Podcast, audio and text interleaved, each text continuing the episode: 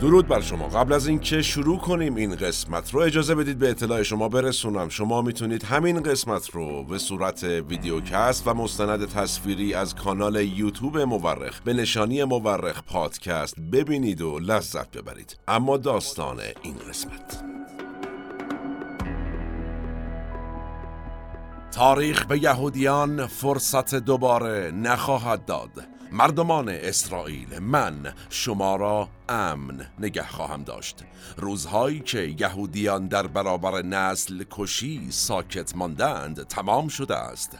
بزرگترین خطری که جهان را تهدید می کند ازدواج اسلام مبارز با سلاح هسته است اینها صحبت های کسی بود که بهتر از هر کس دیگری تونست وحشت از بمب گذاران انتحاری رو تبدیل کنه به چی؟ به قدرت کسی که تصویری مسیحایی از خودش نشون داده و میده مسیحایی که فراخونده شده تا قوم یهود رو نجات بده این مسیحا آرزو داره تا در تاریخ جهان ازش به عنوان وینستون چرچیل عصر جدید یاد بشه. یعنی سیاستمداری که رو در روی نیروهای شیطانی ایستاد. معتقده همونطور که چرچیل جلوی نیروی شیطانی آلمان نازی رو گرفت او هم جلوی نیروهای شیطانی تهدید کننده اسرائیل رو گرفته و البته خواهد گرفت. و تعریف او از این نیروهای شیطانی چیست؟ فلسطینیان، اعراب و به زم ایشون ایران. ما در این قسمت از مورخ رفتیم سراغ بنیامین نتانیاهو نخست وزیر اسرائیل. کسی که رهبر جناه راست کشورشه و با این وعده که کشور رو از خطرات امنیتی محافظت می‌کنه به قدرت رسیده.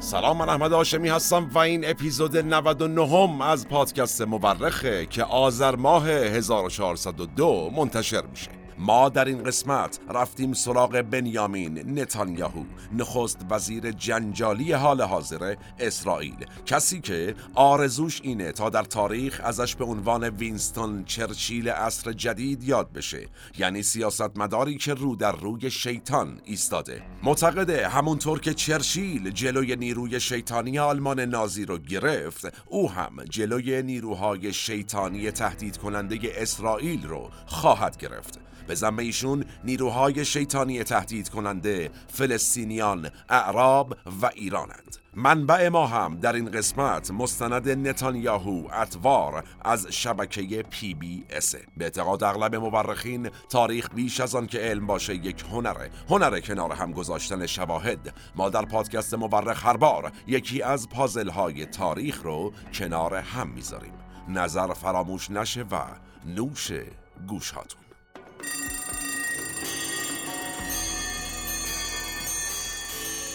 از بچگی بی بی صداش می‌کردند که گویا مخفف اسمشه بنیامین.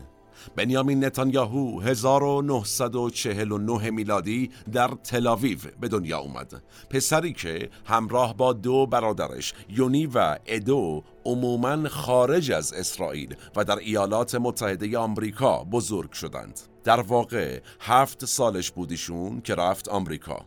حالا چرا پدر بیبی بی بچه هاشو برداشت زد زیر بغلش رفت آمریکا؟ آقای پدر خودش معتقده که اصلا دلش نمی‌خواسته از اسرائیل خارج بشه اما چون حامی سیاست های راستگرا و البته افراطی بوده و قدرت هم در اسرائیل همباره در دست حزب کارگر نسبتا چپگرا بوده ایشون رو مجبور به خروج بکنند در واقع آقای بنزیون نتانیاهو بابای بیبی بی و خانواده البته تاریخدان بود. اما به دلیل گرایشات سیاسی که داشت بهش اجازه ندادند که در یک دانشگاه عبری کرسی استاد دانشگاهی پیدا کنه.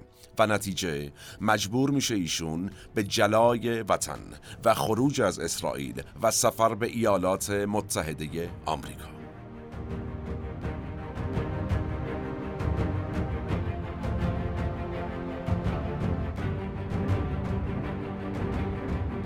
بنزیون نتانیاهو رفت آمریکا و شد استاد تاریخ. در آمریکا. اساسا آمریکا براش خیلی فرقی نمی‌کنه. هر کی از هر جا جلای وطن می‌کنه میگه خواهش می‌کنم تشریف بیارید در رشته تخصصی خودتون. اینجا مشغول به کار شید. چه حرفیه در خدمتتون هستیم. به هر حال پدر خانواده نتانیاهو استاد تاریخی که از دل تاریخ مدام تصویری وحشتناک از آینده یهودیان تصویر سازی می‌کرد ایدش چی بود؟ می‌گفت آقا جان آنتیسمیتیزم و یهودی ستیزی اساساً پدیده است ابدی و تموم شدنی نیست. اصلا شوخی نداره. ایشون معتقد بود که هولوکاست یک بخش کوچکی است از چیزی که سر یهودیان آمده و قطعا هولوکاست پایان ماجرا نیست و نبوده و فقط شروع و یک قسمت کوچکی از این داستانه. بشینید ببینید در ادامه قراره چه اتفاقی بیفته برای یهودیان. حالا نتیجه این افکار و سخنان چه شد؟ همین نگاه پدر به بیبی بی و برادرانش منتقل شد. سه تا داداش بودن دیگه بنیامین و یونی و ادو. پدر به پسرانش می‌گفت که محافظت از اسرائیل وظیفه است روی دوش شما عزیزانم.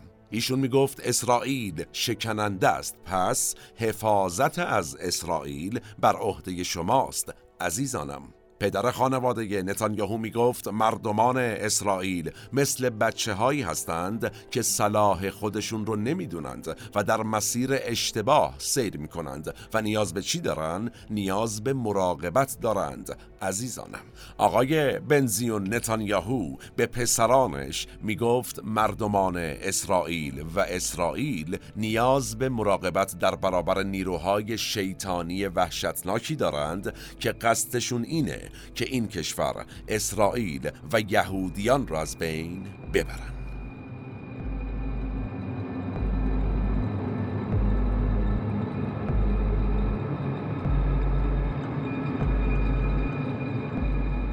1967 میلادی سال بسیار مهمیه. ما پیش از این در قسمت های مختلفی از پادکست مورخ در رابطه با این سال و اتفاقاتش صحبت کردیم. نمونهش در قسمت پیدایش اسرائیل. علاقه من بودید بسیار مکمل خوبی است. ببینید و بشنوید و لذت ببرید. به هر حال در این سال پادشاه اردن سلطان حسین پیمانی نظامی با کشورهای عربی بست. نیروهای عربی یکی پس از دیگری در مرز اسرائیل جمع شدند. این همون هشداری بود که بابای بیبی بی ازش حرف می‌زد میلیون ها سرباز و هزاران تانک از سوریه، مصر و اردن اومده بودند کجا؟ پشت مرزهای اسرائیل. آقای احمد شغیری رئیس ارتش آزادی بخش فلسطین سخنرانی های پرشوری می کرد و خواهان جهاد اسلامی علیه اسرائیل بود.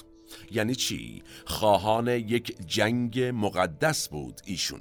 ایشون خواهان نابودی اسرائیل بود در واقع برای پدر نتانیاهو حالا تاریخ در حال تکرار بود گفتیم ایشون می‌گفت هولوکاست فقط شروعشه. اما نیروی هوایی اسرائیل مهره برنده این جنگ بود و پاشن آشیل نیروهای عرب. ارتشهای عرب به سرعت از بین رفتند. جنگ تنها شش روز طول کشید. جنگی که تأثیراتش تا به امروز هم بر تمام دنیا قابل لمسه.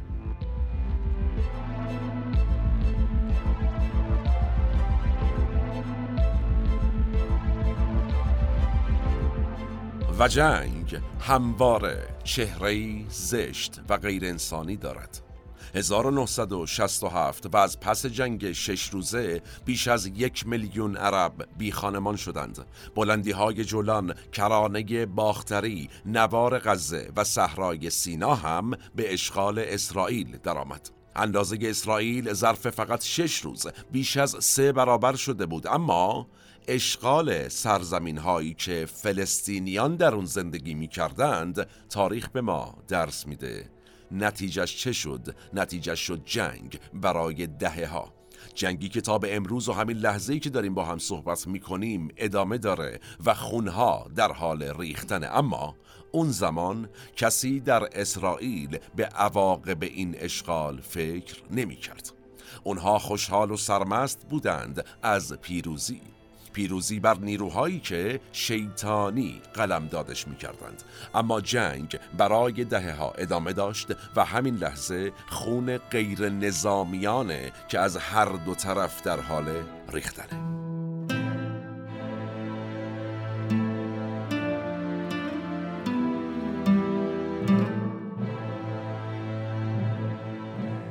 حالا سوال.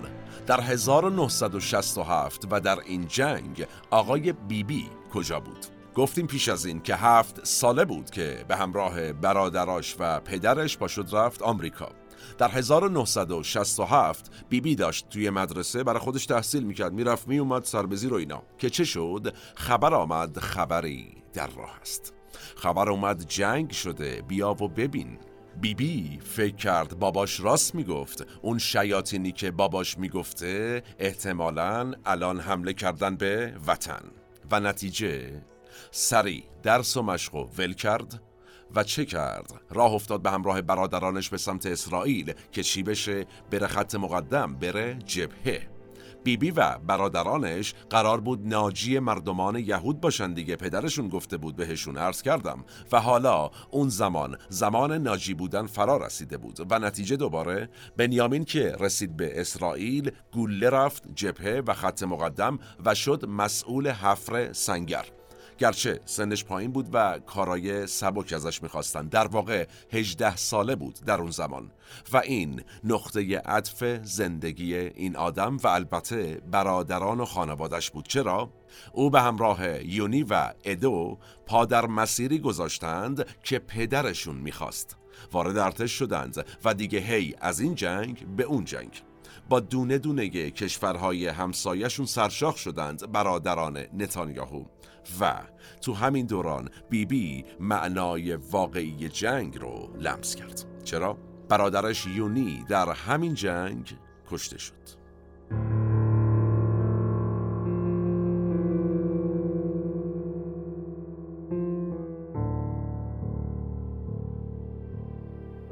حالا یونی نتانیاهو شده بود قهرمان ملی استقلال اسرائیل و حالا برادرش بیبی بی می‌خواست چه کنه راه برادر رو ادامه بده. کتاب نامه های یونی از جنگ تبدیل شد به یک کتاب پرفروش در اسرائیل و مردم اسم بچه هاشون رو به عشق قهرمان جنگشون میذاشتن یونی. از این سمت بیبی بی حالا احساس می کرد به عنوان برادر یک قهرمان یه رسالتی رو دوششه و اون رسالت چه بود؟ نجات یهودیان تمام جهان. جالبه هر کی هم یه رسالتی پیدا می‌کنه هر جای این جهان در تاریخ نگاه بکنیم می‌خواد همه رو نجات بده به یک شهر و کشور بسنده نمی‌کنه. به هر حال مرگ یونی باعث شد نتانیاهو برای خودش حالا یک برند درست کنه. به همین حالت ها که طرف مثلا داداش شهید شده کل زندگی رو در میاره. از شهادت برادر بنده خدا. اصلا اون بنده خدا راضی به این فضاها نبوده. برای یه چیز دیگه رفته بوده جبهه شهید شده. کلا داداشش به عنوان مثالی حالا پدرش خواهرش هر کی یه زندگی می‌سازه برای خودش از قبل اسم شهید و برادرش. گرچه این مسئله مختص به ما و در واقع اینجا و اینا نیست در تمام دنیا در تاریخ و جنگهاش اتفاق افتاده و استفاده و البته سوء استفاده از کسانی که مخلص رفتند و برنگشتند بسیار. دیده شده و می شود و قطعا خواهد شد. اجازه بدید برگردیم به بحثمون. مرگ برادر آقای بنیامین نتانیاهو باعث شد تا ایشون برای خودش یه برند درست کنه. پسری از خانواده سرفراز نتانیاهو برادر یک کشته اسطوره جنگ و البته خودش هم یک متخصص در امور مربوط به تروریسم. این شد برند و بعد کرد؟ رفت در دانشگاه MIT معماری بخونه.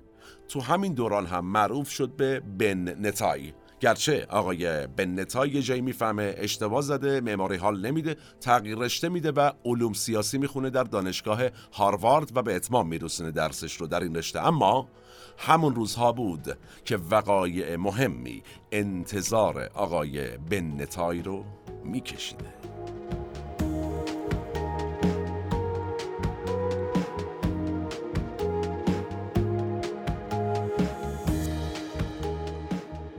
1972 میلادی. سه عرب مسلمان هواپیمایی که از وین آزم تلاویو بود رو رو بودند.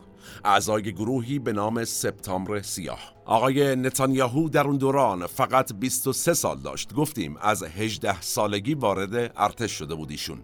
حالا ستوان ارتش بود در سن 23 سالگی. بیبی بی قصه ما سری میره میپیونده به نیروی حمله ویژه اسرائیل برای مقابله با هواپیما ربایان و چطور این کار انجام میدن؟ نتانیاهو و همرزماش لباس سفید تکنسیان های هواپیما رو میپوشن به عنوان مکانیک به هواپیما نزدیک میشن و تو یک لحظه میپرن تو هواپیما و تیراندازی شروع میشه. گروگانگیرها و دو نفر از گروگانها کشته میشن.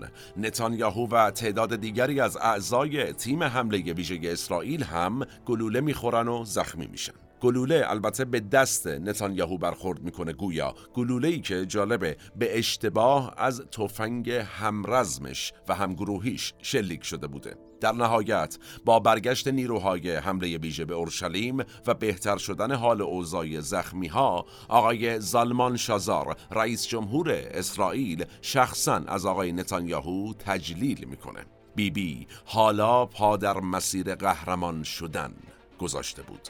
داستان از اینجا جدی شد.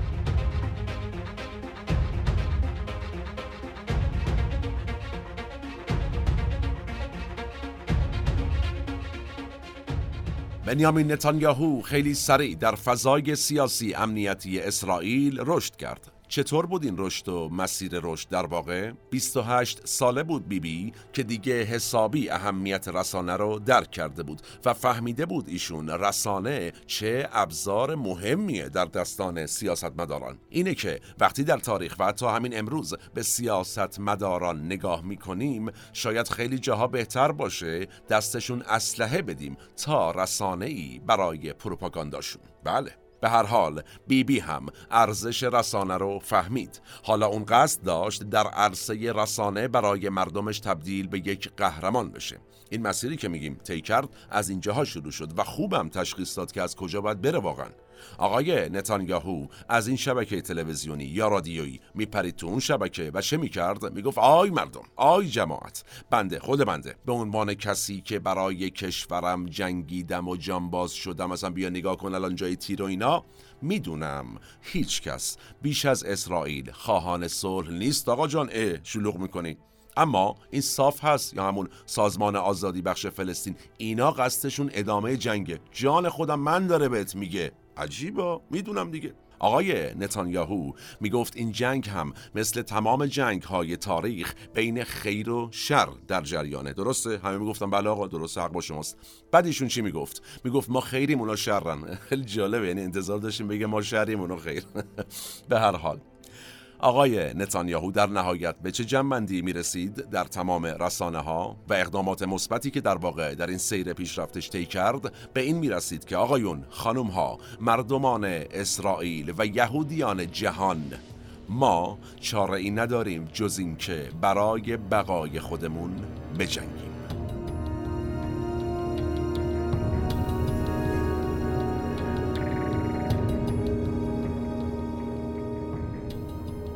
دهه 1980 میلادی. آقای نتانیاهو یا بیبی بی یا همون بن نتای با اسم رسمی بنیامین نتانیاهو شد سخنگوی سفارت اسرائیل در واشنگتن. سخنگویی که محور اصلی حرفهاش تماما حمله به یاسر عرفات بود. اون حالا دیگه از عرصه نظامی وارد عرصه سیاست شده بود. بیبی بی لحجه آمریکایی کاملی هم داشت و می‌تونست مخاطبان آمریکایی رو پای تلویزیون میخکوب کنه چرا که از هفت سالگی در آمریکا زندگی کرده بود. نتانیاهو در صحبتاش توضیح می‌داد که اعراب در جنگ منظم شکست خوردند بعد در تروریسم شکست خوردند و حالا چیکار کردند رو به هرج و مرج و آنارشی آوردن. و ما وظیفمون اینه که جلوی این بینظمی رو بگیریم. و این صحبت های آقای نتانیاهو و عملا این جنس صحبت های ایشون خوراک فکری بسیاری از ثروتمندان یهودی آمریکا رو تأمین می کرد اصلا یه حالی می‌شدن میشنیدن ایشون رو. و نتیجه رسانه رو که داشت آقای نتانیاهو و اهمیتش رو بسیار خوب یاد گرفته بود. از 23 سالگی به بعد توانمند هم شده بود در استفادهش گفتیم حالا اینجا پول هم بهش اضافه شد. و کیست که نداند پول و رسانه برای یک سیاستمدار چقدر مهمه؟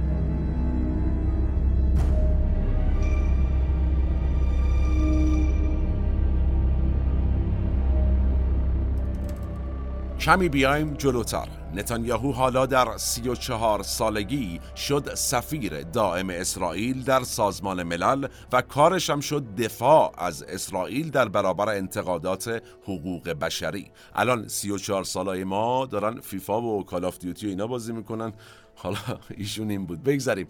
مهمترین فراز سخنان نتانیاهو در جایگاه سفیر اسرائیل در سازمان ملل چی بود در 34 سالگی؟ این بود که شما مدام جنایت های فلسطینیان را نادیده می‌گیرید و هر گونه اقدام متقابل اسرائیل را محکوم می کنید این قابل پذیرش نیست. اسرائیل قلعه است در مقابل نیروهایی که تمدن غرب را به خطر می اندازند اما حوزه دیپلماسی برای نتانیاهو کم بود.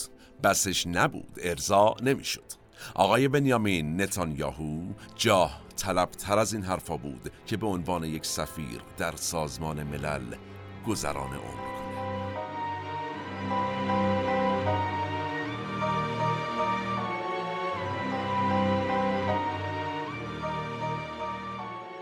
1988 میلادی. نتانیاهو حالا از جایگاه سفیری در سازمان ملل استعفا داد خودش اصلا کلن و چه کرد؟ برگشت به وطن اسرائیل.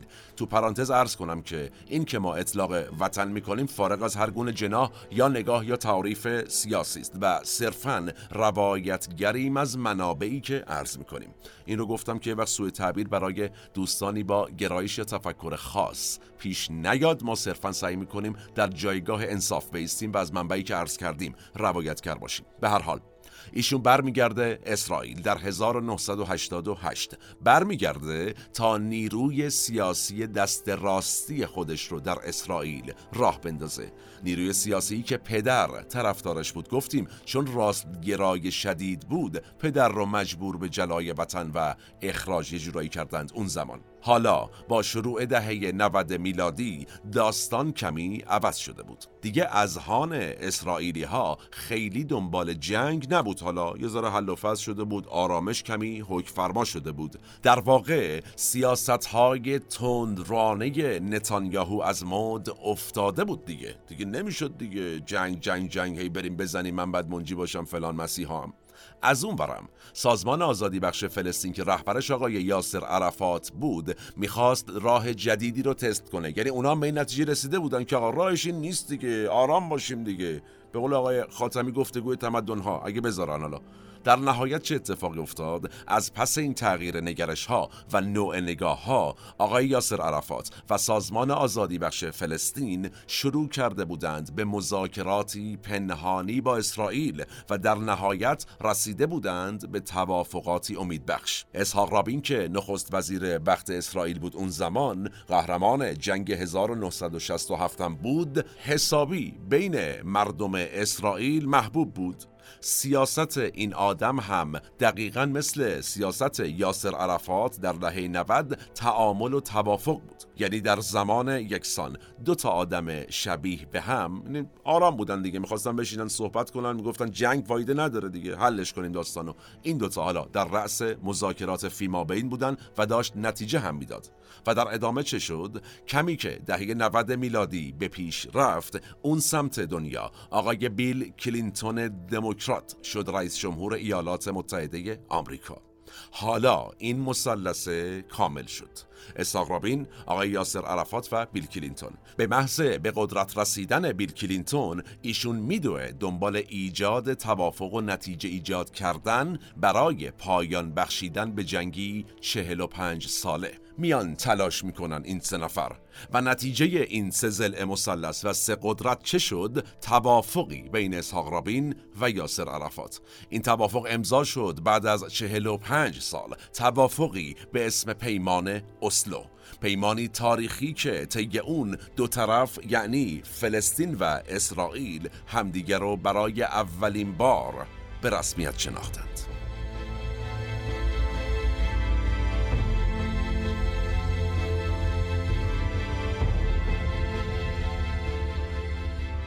پیمان اسلو قرار بود کشور فلسطینیان رو بهشون برگردونه. کشوری که اگرچه هیچ وقت به شکل رسمی تشکیل نشده بود اما برای سالها و طی قطعنامه های متعدد سازمان ملل چیکار کرده بود؟ روش سهه گذاشته بود یه جورایی تاییدش کرده بود که آقا کشور کارش نداشته باشید.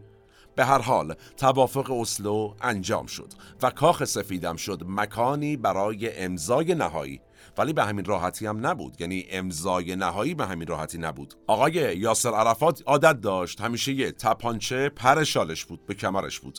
اسحاق رابین که میان حالا کاخ سفید امضا کنن تا این تپانچه رو می‌بینه میگه ای آقا چه وضعیه؟ شما دق نداری با لباس فرم و مسلح طوری بیایید میشه که. آقای کلینتون میپره میگه آقا جان آرام باش چیزی نشده که این عادتشه این همیشه داره اینو. حتی گیر می‌کنه خرابه به جان تو. روغنکاری نشده چه ده سالیه دست بده تموش بره اسحاق در نهایت آقای رابین چند ثانیه مکس می‌کنه. چرا مکس می‌کنه؟ مکس تاریخیه. ایشون باید اون لحظه با کسی دست می‌داده که یک عمر به مردمانش گفته بوده این آقاه گنده تروریست است. نتیجه رابین میگه آقا اوکی دست میدم. فقط ماچو بوسه نداریم ما اینا با خانوادگی نداریم اذیت میشیم. اینا هم عادت دارن عربا سه تا ماچ می‌کنن. کلینتون میگه آقا حله. نگران نگران نداره من من تومن وای میستم. من عرفات مثل فوتبال. یارگیری می‌کنم. من تومنش وای میستم.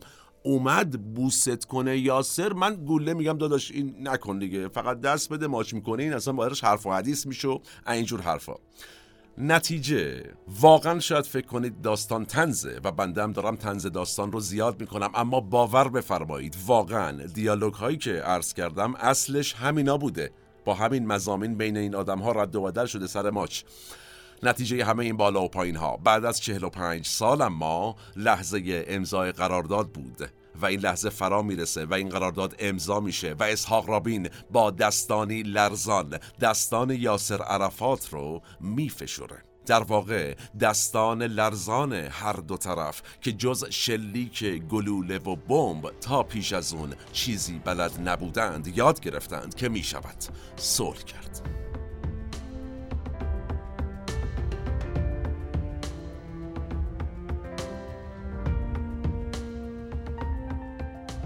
از پس توافق اسلو در 1995 میلادی یاسر عرفات، اسحاق رابین و شیمون پرز وزیر امور خارجه وقت اسرائیل جایزه صلح نوبل رو بردند. ما پیش از این در پادکست مورخ در قسمت مربوط به تاریخ جایزه نوبل مفصل در این رابطه صحبت کردیم پیشنهاد می‌کنم ببینید و بشنوید و لذت ببرید اما به نظر می رسید حالا جهان از کاری که این سه نفر در کنار بیل کلینتون البته انجام دادند راضیه. نتانیاهو اما بیبی بی اما این پیمان صلح رو قبول نداشت. از دستی که دستان دشمنش رو فشرده بود راضی نبود این آدم. در تقابل با اسحاق رابین بود آقای نتانیاهو. آقای بیبی بی در پاسخ به اتفاقی که افتاده بود داشت در اسرائیل ائتلافی از جناه راست فوق مذهبی و از اون بر محافظ کاران امنیتی رو تشکیل می‌داد. یعنی یک ائتلاف بین جناه راست افراطی عجیب غریب این سمت محافظ کاران امنیتی هستن. شما ببین نتیجه چی میشه. در نهایت بیبی بی تونست اعتراضات نسبتا گسترده ای رو در دل اسرائیل شکل بده.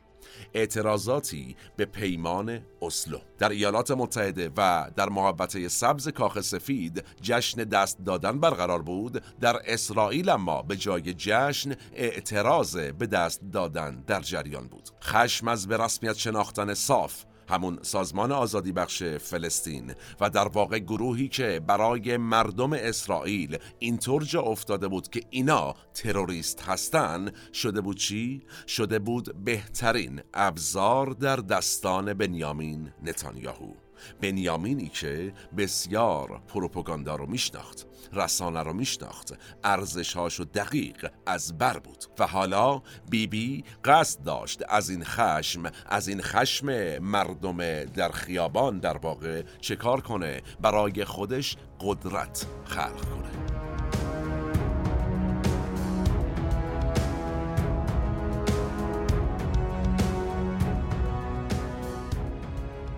بنیامین نتانیاهو از زمان برگشتنش به اسرائیل شروع کرده بود پیمودن پله های ترقی رو در حزب لیکود.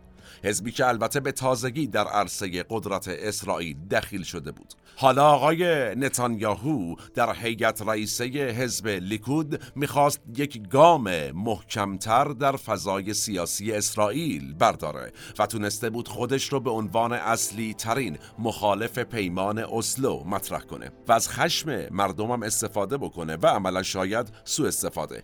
تا کجا پیش رفت آقای نتانیاهو؟ ایشون از طرفدارانش خواست که بیان در تظاهرات ها لباس نازی ها رو تن مجسمه اسحاق رابین کنن و چفیه بندازن دور گردنش. سخنران تمام این مراسم ها و اعتراضات کی بود؟ رئیس حزب لیکود جناب بنیامین نتانیاهو.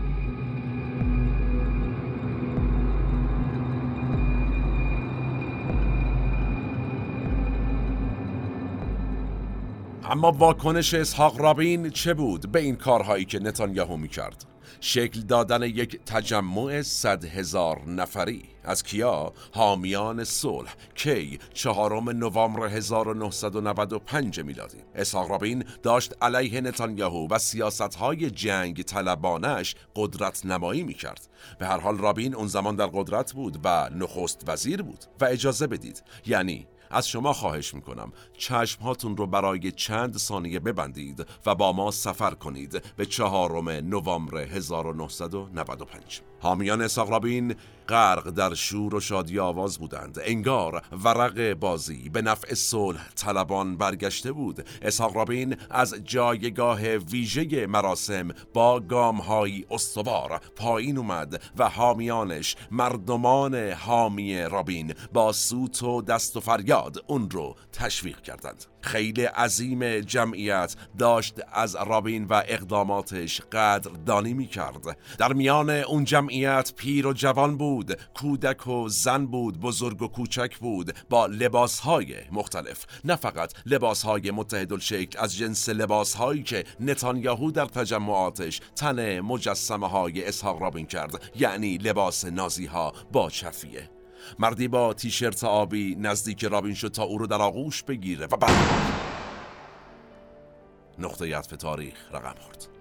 اساق رابین معمار صلح در خاور میانه مردی که در میان شور و هیجان حامیانش در حال خوشحالی و تقسیم نتیجه صلحآوریش با آنها بود.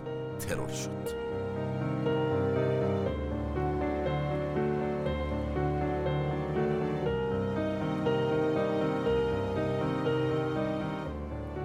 یک یهودی راستگرای افراطی یکی از نیروهای اجتماعی جریان فکری نتانیاهو یا بهتره بگیم جریان فکری پدرش که از بچگی به او آموخته بود. زارب اسحاق رابین نخست وزیر ترور شده اسرائیل بود.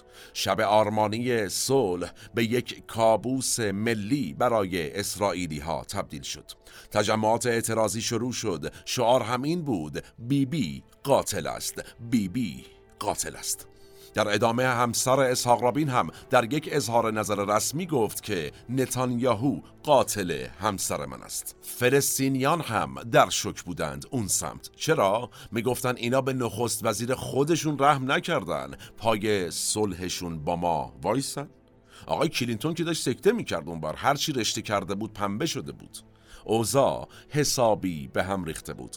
اوضاع نتانیاهو این وسط چطور بود؟ بیبی چی کار می‌کرد؟ اجازه بدید. از زبان سفیر وقت ایالات متحده آمریکا در اسرائیل بشنویم که اوضاع ایشون چطور بود.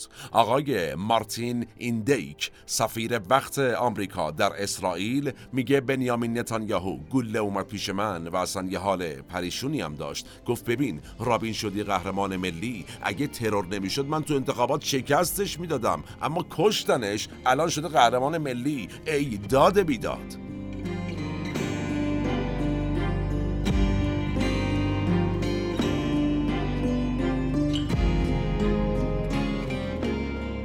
حالا در کنار یک مخالف بزرگ یعنی رئیس جمهور آمریکا آقای بیل کلینتون که قصد داشت پیمان اسلو که میراث رابین بود رو هر طور شده زنده نگه داره آقای نتانیاهو در کشور خودش برای قدرت گرفتن با مخالفت جدی بخشی از افکار عمومی اسرائیل روبرو بود. به نظر می رسید که دیگه راه سیاست برای بیبی بی به بنبست رسیده. شیمون پرز وزیر امور خارجه دولت اسحاق رابین سریعا به عنوان میراثدار رابین از طرف حزب کارگر معرفی میشه. ما در قسمت فلسطین و اسرائیل پشت پرده هفت ده جنگ در اون قسمت در پادکست مبرخ که بسیار شنیدنی است و پیشنهاد می‌کنم حتما به عنوان مکمل ببینید و بشنوید گفتیم تا اون زمان عموما قدرت در دستان حزب کارگر بود حزبی که به نوعی اسرائیل را اصلا پایگزارش بوده این حزب کارگر.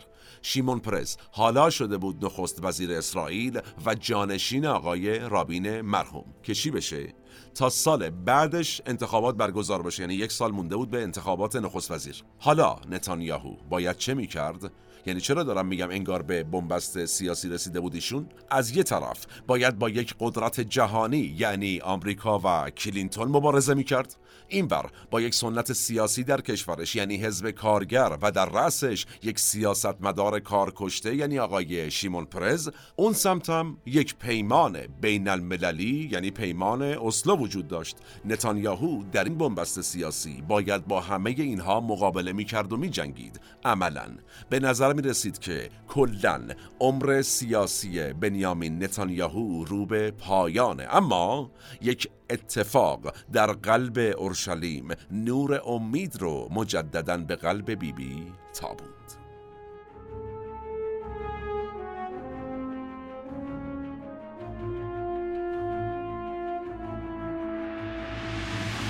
1996 میلادی. کمی پیش از انتخابات نخست وزیری اسرائیل اتوبوس شماره 18 در قلب اسرائیل منفجر شد. 45 انسان کشته شدند و حماس مسئولیت انفجار رو بر عهده گرفت. ما چند قسمت پیش مفصل تعریف کردیم حماس چیه و از کجا اومده اینجا میگذرم ازش. یک عملیات انتحاری شوکه کننده اتفاق افتاده بود. بعد انفجار دوم و بعد سوم و بعد چهارم. طی نه روز چهار انفجار و پنجاب و نه کشته. حالا به نظر می رسید پیمان صلح اسلو کلا داره میره رو هوا با این اتفاقات و نتانیاهو هم به عنوان کسی که هشدار تروریسم و پیش از این داده بود حالا دوباره داشت برمیگشت به مرکز صفحه سیاست اسرائیل. معترضان سریعا تجمع کردند بر علیه پیمان صلح و علیه شیمون پرز که در رأس قدرت بود. شعار دادند معترضان. حتی در حمایت از یگال امیر کسی که به اسحاق رابین شلیک کرده بود هم شعار دادند. ازش حمایت کردند که اسحاق رابین رو کشت.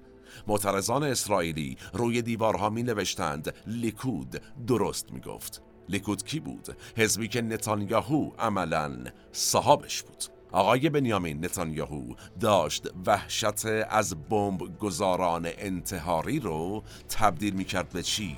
به قدرت برای خودش.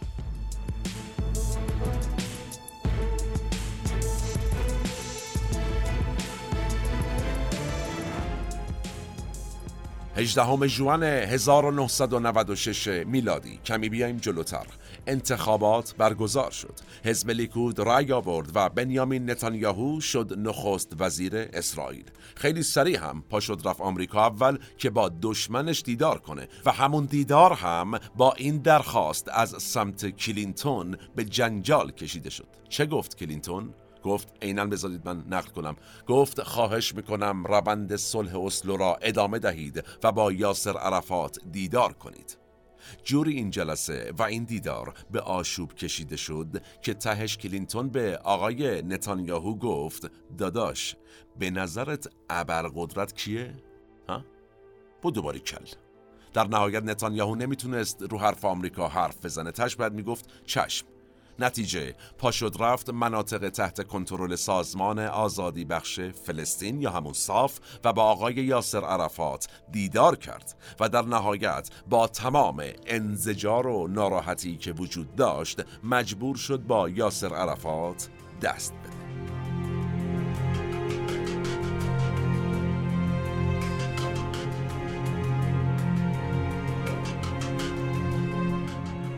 آقای نتانیاهو مخالف صلح با فلسطین بود. اما تعهدی که دولت قبلی داده بود و همینطور فشار آمریکا باعث چی می‌شد؟ باعث این که مجبور شه نتانیاهو روند صلح و ادامه بده.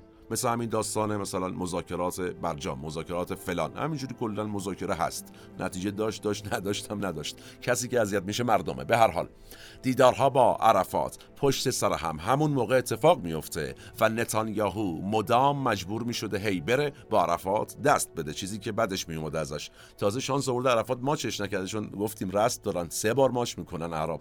کار نداریم. آقای نتانیاهو اولا با اخم دست می‌داد ولی کم کم میمیک صورتش بشاشتر شد. حتی مجبور شد بیبی بی نیروهای اسرائیل رو از شهر الخلیل کرانه باختری بیاره بیرون دستور خروج بده. اما آیا دقیقا مسیر صلح اونطوری که اسحاق رابین می‌خواست پیش رفت در زمان آقای نتانیاهو؟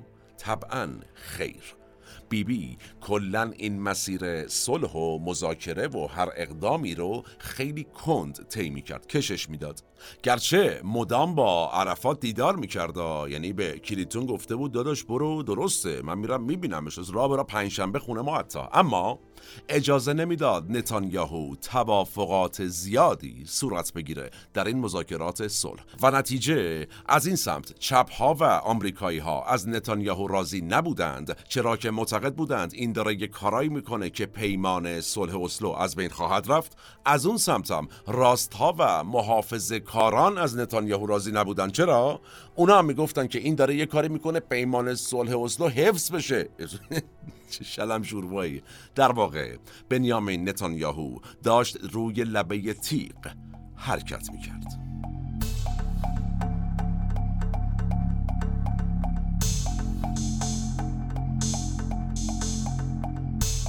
نتانیاهو با همین دست فرمون داده بود دو و پیش رفته بود تا موعد انتخابات بعدی اسرائیل برسه حالا بعضی از چپی ها و از اون سمت یه سری از راستی ها با هم اعتلاف کرده بودن علیه ایشون علیه بیبی بی. به نظر می رسید آقای بیبی بی دیگه خیلی شانسی نداره در مقابل کاندیدای اعتلاف چون دوتا گنده با هم دیگه اعتلاف کرده بودن. جفتشون هم از این بابا شاکی بودن. حالا به دلایل متفاوت. کی بودین کاندیدای اعتلاف انجام شده؟ ایهود باراک. در واقع حزب کارگر اسرائیل داشت دوباره قدرت رو در دست می گرفت. شب انتخابات 1999 تقریبا تابلو بود که آقای نتانیاهو بازنده است. به فناست دیگه. چه کرد؟ دور و جمع کردیشون گفت دوستان آقایون داداشام خیلی خوش آمدین. آقایون خانم بف خواهش می‌کنم تمنا. اجازه بفرمایید. من عرض کنم بنده می‌خوام از سیاست مرخصی بگیرم اما قطعا به زودی برخواهم گشت. و تاریخ نشان میده پیشبینی بیبی بی بنیامین نتانیاهو یا بن نتای. درست. بود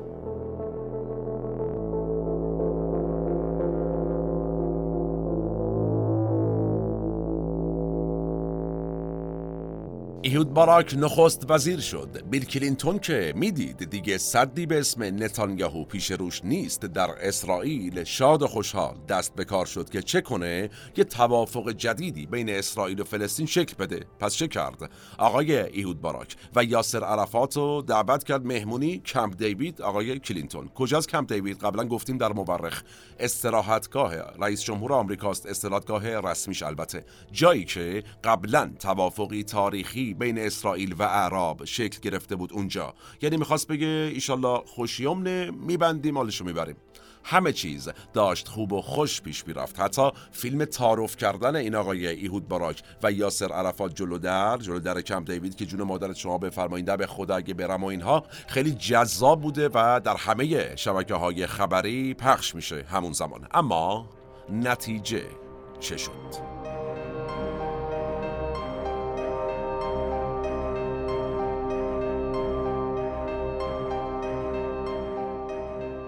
ما در قسمت های قبلی توضیح دادیم که سر بیت المقدس و مشخصا مسجد الاقصا طرفین به توافق نرسیدند در کمپ دیوید. در قسمت اسرائیل و فلسطین پشت صحنه هفت ده جنگ در پادکست مورخ مفصل توضیح دادیم که چه شد در کمپ دیوید و چه شد که سر بیت المقدس و مشخصا مسجد الاقصا طرفین به توافق نرسیدند. چون توضیحش طولانیه پیشنهاد می‌کنم علاقه مند بودید در اون قسمت ببینید و بشنوید. اما به هر حال این واقعیت اونجا رقم خورد که وقتی کلینتون پیشنهاد نهایی رو رفت به یاسر عرفات داد که آقا جون مادرت بیا این کارو بکنیم حلش بره. عرفات بهش گفت داداش تو می‌خوای پشت تابوت من راه بری؟ می‌خوای ما رو به کشتن بدی؟ و این شد که نتیجه کمپ دیوید دو شکست بود. و البته شروع دور جدیدی از تحرکات توسط مبارزان فلسطینی صلح نشد. آتش جنگ ور شد. چرا؟ فلسطینیان خسته شده بودند. می‌گفتند هی شما میرید مذاکره می‌کنید هیچی به هیچی. هنوز ما بدبختیم نه رسمیت داریم نه چیزی. اینا هم که ای دارم میان تو. پس مجددا انتفاضه به راه افتاد و فلسطینیان مجددا شروع کردند به سنگ زدن به اسرائیلیان و اسرائیلیان هم مجددا شروع کردند به تیراندازی به فلسطینیان. انسانها مجددا کشته شدند. اما این وسط اوضاع انگار داشت برای بیبی بی گل و بلبل می‌شد.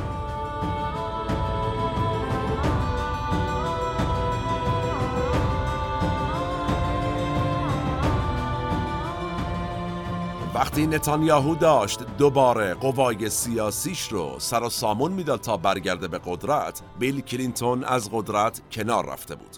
حالا نوبت جورج بوش جمهوری خواه بود که بیاد بشه رئیس جمهور آمریکا. دموکرات رفت جمهوری خواه آمد. با اومدن جورج بوش یه اتفاق مهم دیگه هم افتاده بود. فاجعه حمله تروریستی برج‌های دوقلو در 11 سپتامبر. نتانیاهو حمله القاعده به آمریکا رو با حملات فلسطینی ها به اسرائیل یکی می‌دونست و مدام روی این مسئله تاکید می‌کرد. البته آقای نتانیاهو به سرعت کت نخست وزیری تنش نرفت. چه کرد؟ آها. اومد یه اطلافی شکل داد از آریل شارون حمایت کرد و او رو به قدرت رسوند. کردش نخست وزیر. بعد چه کرد؟ خودش آماده شد برگرده به عرصه قدرت. بی بی می‌خواست با ادامه دار شدن نخست وزیری در حزب لیکود بتونه چه کنه؟ حزب کارگر رو کلن به هاشیه ببره. کاری که در عمل تونست انجامش بده.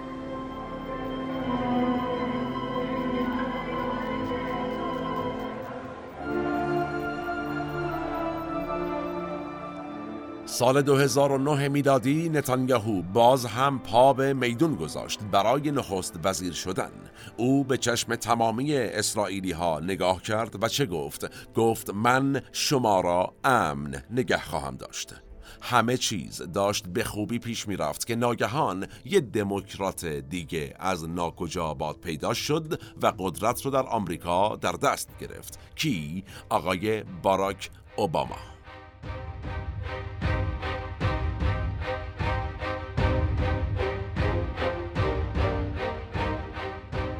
کام نتانیاهو حسابی تلخ شده بود از قدرت گرفتن اوباما. چرا؟ قدرت گرفتن باراک اوباما براش یادآور دوران کلینتون بود. حتی بدتر نام میانی اوباما چی بود؟ حسین. باراک حسین اوباما. و در واقع پدران آقای اوباما مسلمان بودند. واویلا. اصلا اتفاق خوبی برای یکی از مهمترین اسلام حراس های دنیا یعنی نتانیاهو نبود این مسئله. توجه کنیم که آقای اوباما در اولین روز کاریش گوشی و برداشت زنگ زد به کی؟ به جانشین یاسر عرفات مرحوم آقای محمود عباس رئیس جمهور دولت خودگردان فلسطین که هنوزم هست. زنگ زد با ایشون تلفنی صحبت کرد و در جایگاه ریاست جمهوری آقای اوباما اولین مصاحبش با کی بود؟ با یک شبکه عربی. این شروع لرزه به تن بیبی بی انداخت. اوضاع اصلا براش خوب پیش نمی‌رفت. اما چاره هم نبود. آقای نتانیاهو می‌دونست که می‌تونه در انتخابات پیش رو پیروز بشه و بشه نخست وزیر و داشت خودش رو برای تعامل با باراک حسین اوباما آماده می‌کرد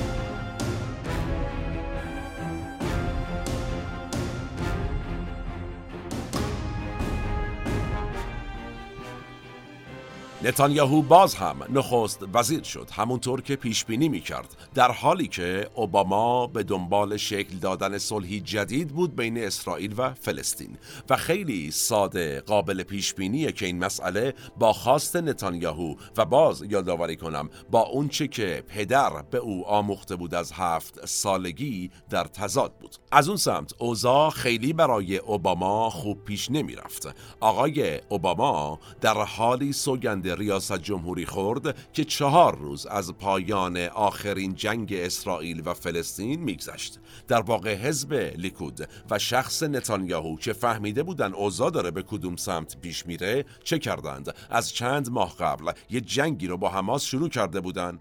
اصلا سیاست شما ببین. چه کرده بودن حالا؟ خیلی سریع. دستور بسته شدن گذرگاه های غزه رو داده بودن و اینجوری بود که نتانیاهو از دل یک جنگ اومد روی کار. جنگی که اسرائیلی ها بهش میگن سرب گداخته. اون سمتم فلسطینی ها بهش میگن؟ کشدار غزه. جنگی که طی اون 13 اسرائیلی و 1300 فلسطینی کشته شدند. به ازای هر اسرائیلی صد فلسطینی کشته شد. آقای نتانیاهو به اسرائیلی ها نشون داده بود که در خطرند و کسی که می‌تونه اونها رو نجات بده فقط خودشه. این شامورتی بازی رو در آورده بود و نتانیاهو اون سمت به اسرائیلی ها گفته بود من شما رو امن نگه میدارم. اینجا با این کار به اوباما داشت نشون می‌داد که رؤیای صلح از کلینتون تا حالاتون لنگ در هواست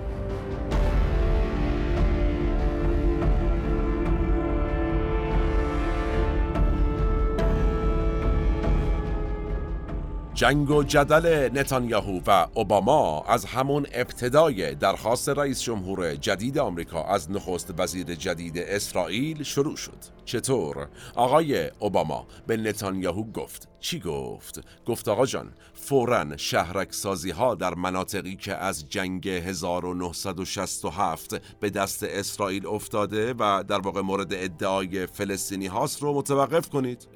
در واقع می‌گفت آقا جان برگردید به مرزهای قبل از 1967 که همه قبول داشتیم.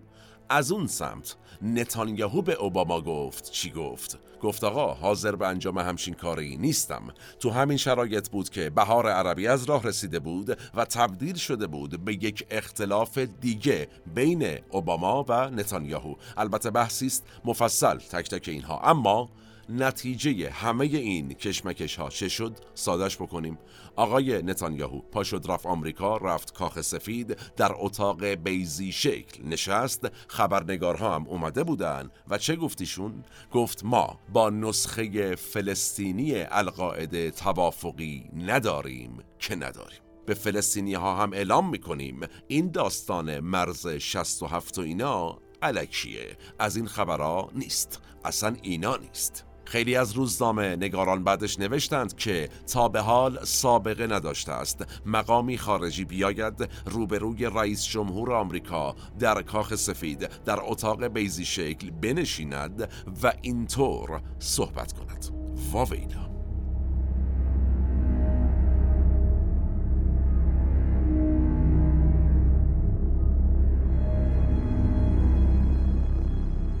آقای رئیس جمهور تاریخ فرصت دیگری به یهودیان نخواهد داد. این شاه بیت صحبت های نتانیاهو در دفتر اوباما بود در اتاق بیزی.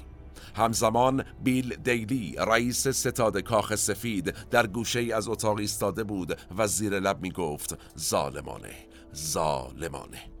به نظر می رسید اوضاع بین ایالات متحده و اسرائیل داشت رو به سردی می رفت. داستان صلح قطعا به بنبست رسیده بود انگار و نتیجه اوباما و نتانیاهو رفتند سراغ موضوعی تازه برای جدل و درگیری. چه بود این موضوع؟ ایران و پرونده هسته ایش چه سالی اینی که عرض می کنم؟ 2012 میلادی. آقای اوباما به فکر شکل دادن یک توافق با ایرانه نتانیاهو اما به فکر جنگ با ایرانه. به هر حال باز درو کرده متفاوت. نتانیاهو تمام تلاشش رو می کرد که افکار عمومی آمریکا رو تحت تاثیر قرار بده و حتی در سخنرانی سالانش در سازمان ملل چه کرد؟ نقاشی یک بمب رو آورد بالا. یک عکس خیلی معروفیه. اگر ما رو تصویری می‌بینید الان دارید تصویر رو مشاهده می‌کنید. این عکس رو آورد بالا. گفت آقا جان این ایرانه؟ اینجا هم ببینید. این یه ذره مونده که اینا برسن به بمب اتم دیگه. حالا خود دانید. توجه کنیم به این نکته. خیلی جالبه. توی اون ایام انتخابات دور دوم ریاست جمهوری برای باراک اوباما نزدیک بود دیگه و هر اشتباهی اگر می‌کرد ایشون در ارتباط با اسرائیل قطعا می‌تونست لابی صهیونیسم رو علیه خودش فعال کنه و کمپینش کلا بره رو هوا و قدرت رو از دست بده. و چی شیرین تر از قدرت.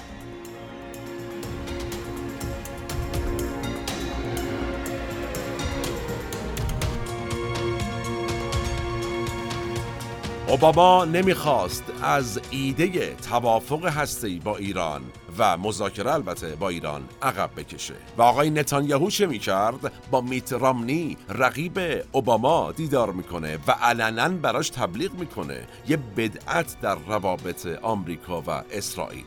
در نهایت نتیجه پیروزی اوباما بود با رأی نزدیک به 70 درصدی یهودیان آمریکا بهش. هرچی آقای نتانیاهو رشته کرده بود پنبه شد. در دور دوم ریاست جمهوری اوباما مذاکرات هسته‌ای پیش رفت و نتانیاهو درمانده شد. فقط توی مصاحبه چی میگفتیشون این یک توافق بد است.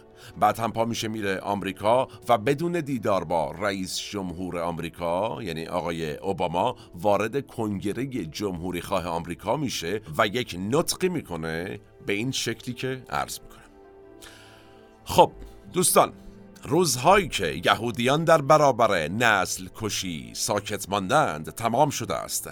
بزرگترین خطری که جهان را تهدید می کند ازدواج اسلام مبارز با سلاح هسته است. بله کمتر پیش اومده بود. کسی که شریک استراتژیک آمریکاست پاشه بره تو این کشور و بگه شما کنگرتون و رئیس جمهورتون همه با هم اشتباه می‌کنید من می‌فهمم. آقای اوباما این اقدام نتانیاهو رو یک کودتا علیه خودش می‌دونست.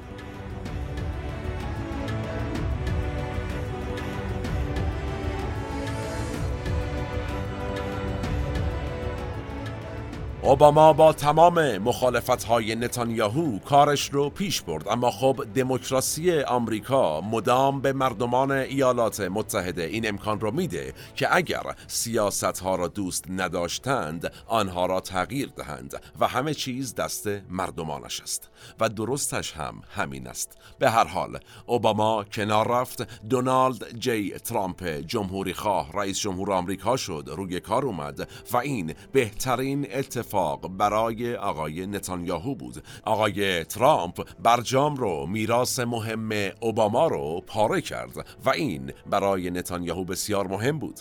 شرایط دوباره برگشت به شرایط قبل از اوباما برای ایران و حالا وقت بازی نتانیاهو بود.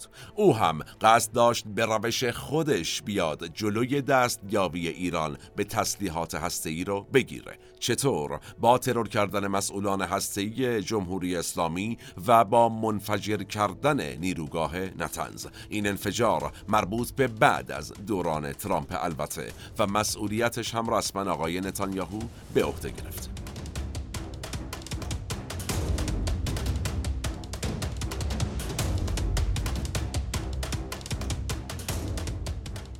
دوران ترامپ عصر رؤیایی نتانیاهو بود. ترامپ برای نتانیاهو پیمان ابراهیم رو اومد رقم زد. خیلی با هم رفیق شیش بودن و خیلی به هم حال دادن. چه کرد در این پیمان ابراهیم آقای ترامپ؟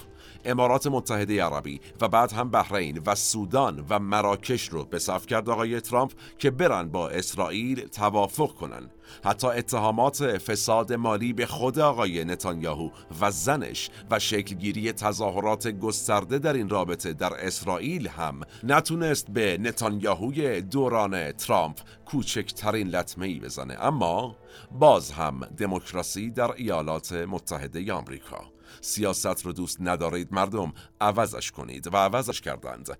دوران ترامپ تمام شد و دوباره قدرت به دموکرات ها رسید در آمریکا. جو بایدن معاون اول دوران ریاست جمهوری آقای اوباما به قدرت رسید این بار کسی که حتی حاضر نبود نتانیاهو رو در اتاق بیزی کاخ سفید ملاقات کنه اصلا راش نداد دیگه.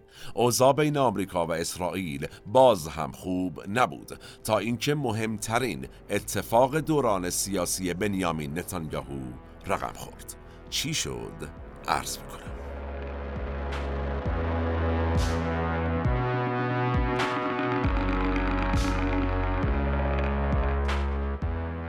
هفتم اکتبر 2023 خیلی ازش نمیگذره. شش و سی دقیقه صبح. حمله به اسم طوفان الاقصا به دست گروه حماس شکل گرفت. اسرائیل مورد یکی از سنگین ترین حملات نظامی در تاریخش قرار گرفته بود. چیزی حدود هزار تا 1500 اسرائیلی کشته شدند. نتانیاهو غافلگیر شده بود. باور نمی کرد اون اقتدار امنیتی که شکل داده بود اینجوری و با این سرعت و به راحتی فرو بریزه. فاجعه برای بیبی بی به معنای واقعی رخ داده بود.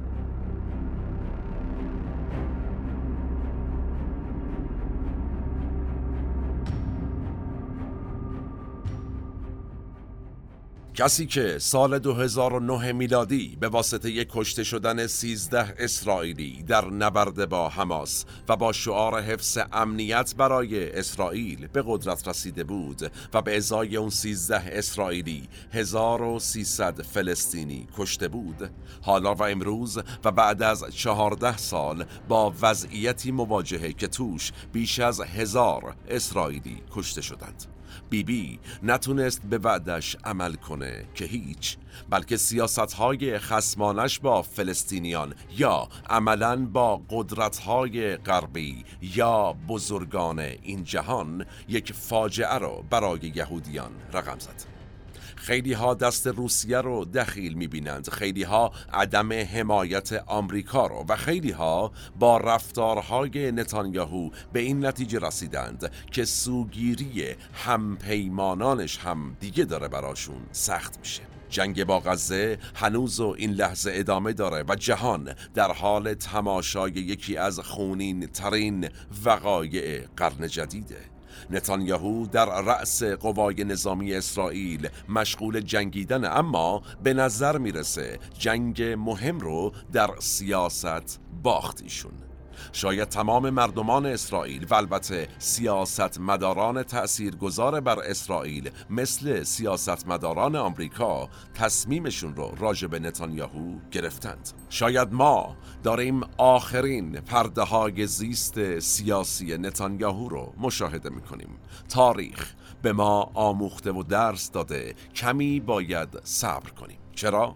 تا ببینیم آیا از پس این پرده پرده دیگر هم برای آقای نتانیاهو برای بنیامین بیبی بی یا بن نتای وجود داره یا خیر؟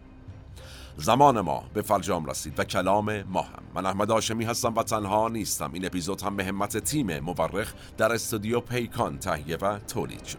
تا چند روزاتی و موضوع جذاب بعدی در پادکست مورخ سالم باشید و در صلح شما رو به تاریخ میسپرم و میبینمتون.